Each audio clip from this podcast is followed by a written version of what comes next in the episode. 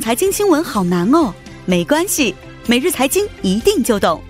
带给你最简单、最有价值的财经资讯。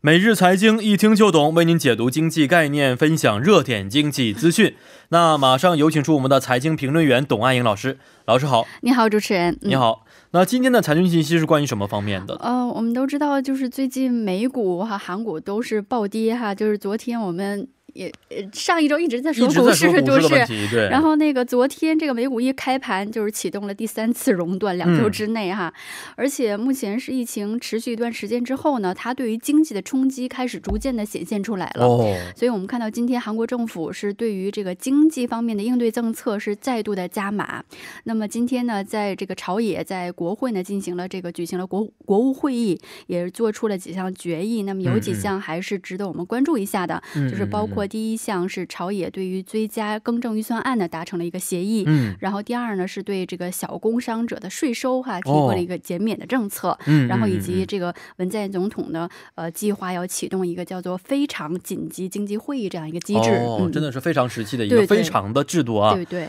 那来，首先来看一下这个朝野达成的更正预算案协议的内容到底是什么样的嗯，吧？好的。其实我们都知道，这个韩国朝野其实无论是在经济预算，还是嗯说在政治各方面的议案，要想达成一个协议，都要很经难的过一波三三是折。是是，但是我们看到这次在疫情的一个特殊时期哈，这个预算案的一个达成是非常效率了，嗯可以说是。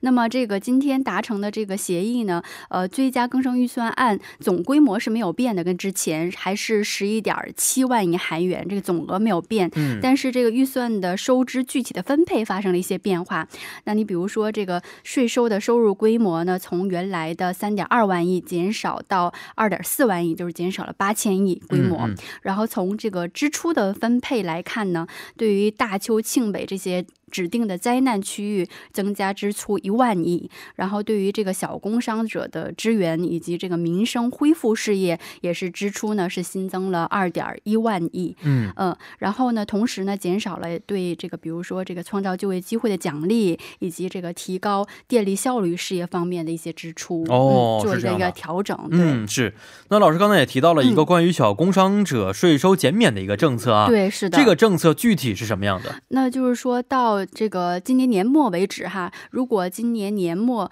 呃整体的这个小工商者的年销售额在八千八百万韩元以下，那么这些小小规模的这个个体经营者呢，它的附加税的这个缴税额呢，就呃适用这个简易征税者的这个水平。嗯那什么是这个减税争议者呢？就是说韩国它有个制度叫做简易课税制度，嗯就是说一些呃比较规模小的一些这个小工商者呢，他可以适用这个简易的科税制度。它就是说你在缴税的程序一方面是比较简便的，嗯然后并且在这个税金缴纳的规模上呢，呃可能会这个享受一定的优惠。嗯嗯嗯。那么我们看到这个政策呢，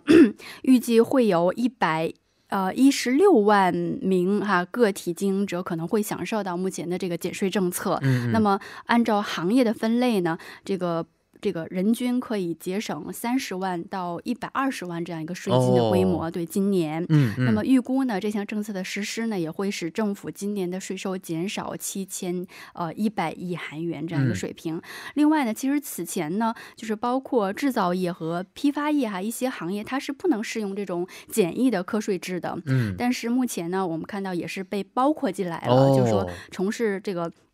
呃，批发业还有制制造业的这些这个小工商者哈，个体经营者也嗯是可以就是享受到这个减免这个税金的这个政策的。嗯嗯，但是还是有一些行业哈、不能享受这项政策，就是包括这个房地产租赁业和房地产这个哦中介，嗯还有一些就是你只有这个具有专业的资格才能从事的一些行业，比如说嗯像律所、哦律师哈，然后还有一些药师，哦他就是具有一定资资格才是可以是从是业的，这样嗯的行业是被排除在这个减税政策之外的。嗯嗯嗯哦是这么一个情况啊。对，呃，那除此之外啊呀，其实嗯其他行业也是非常在意啊，最近的对一些新的政策有哪些变化啊、嗯嗯嗯还有其他的一些税收方面的政策吗、呃，有的，比如说我们看到，对于这个大邱和庆北这些疫情这个灾难地区哈，嗯今年的所得税和法人税，小企业是减免百分之六十，中型企业是减免百分之三十。嗯，而且这些政策呢，适用于除了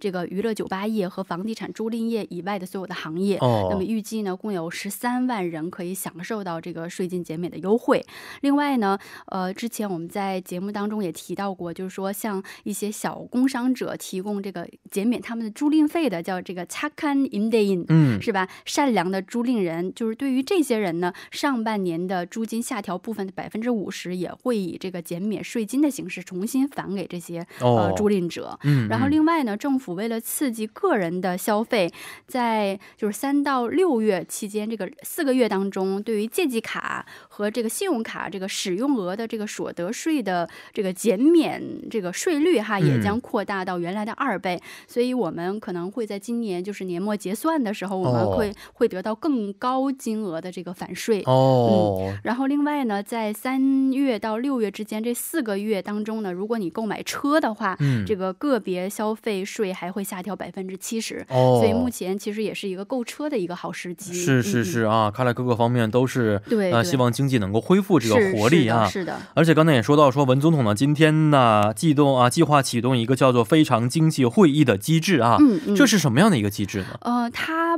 不仅仅是一个，就是说各个部门的长官才可以参加的哈，它不仅仅是这个政府部门长官，还有包括呃。这个企业家，然后包嗯括这个经济专家哈，呃，可以说是一个泛经济主体的这样一个会议。嗯当然了，这是一个这个呃，可以说是危机机制吧，因为今天文总统也表示，就说目前的这个事态呢，和过去的包括这个外患危机也好，包嗯括嗯整个嗯全球金融危机也好，因为当时都是由这个金融市场内部的一些因素引起的哈。是的，但是嗯这次呢，我们看到呃这这个情况非常复杂，所以嗯不但情况是比当时这个金融危机的时候要更加严重，而嗯且它的。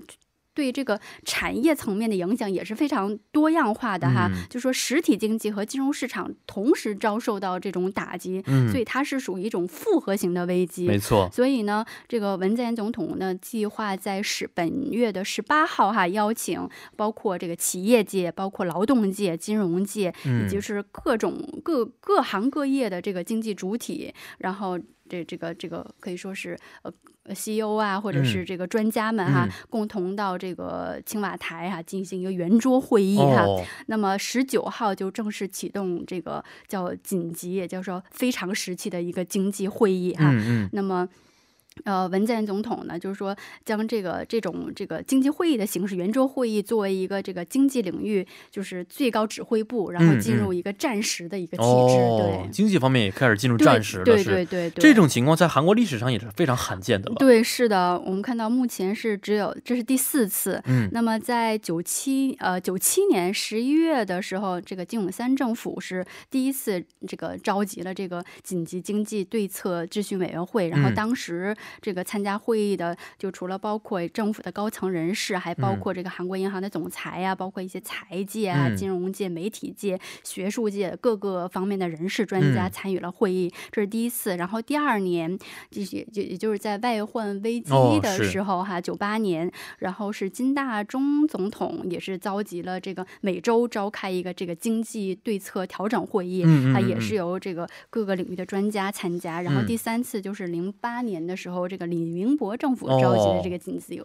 经济是，会都是议每次都是对啊，现在国际金融啊，或者是经济对出是现的一些危机的时候，是的，是的，是的，没。错啊。对，现在是一种暂时的状态，这是第四次，是对也希望这样的一些非常会议可以使得我们的经济有所好转，是是的，吧？是的，嗯，好，今天是非常的感谢董评论员啊，咱们明天再见。嗯，再见。嗯，再见。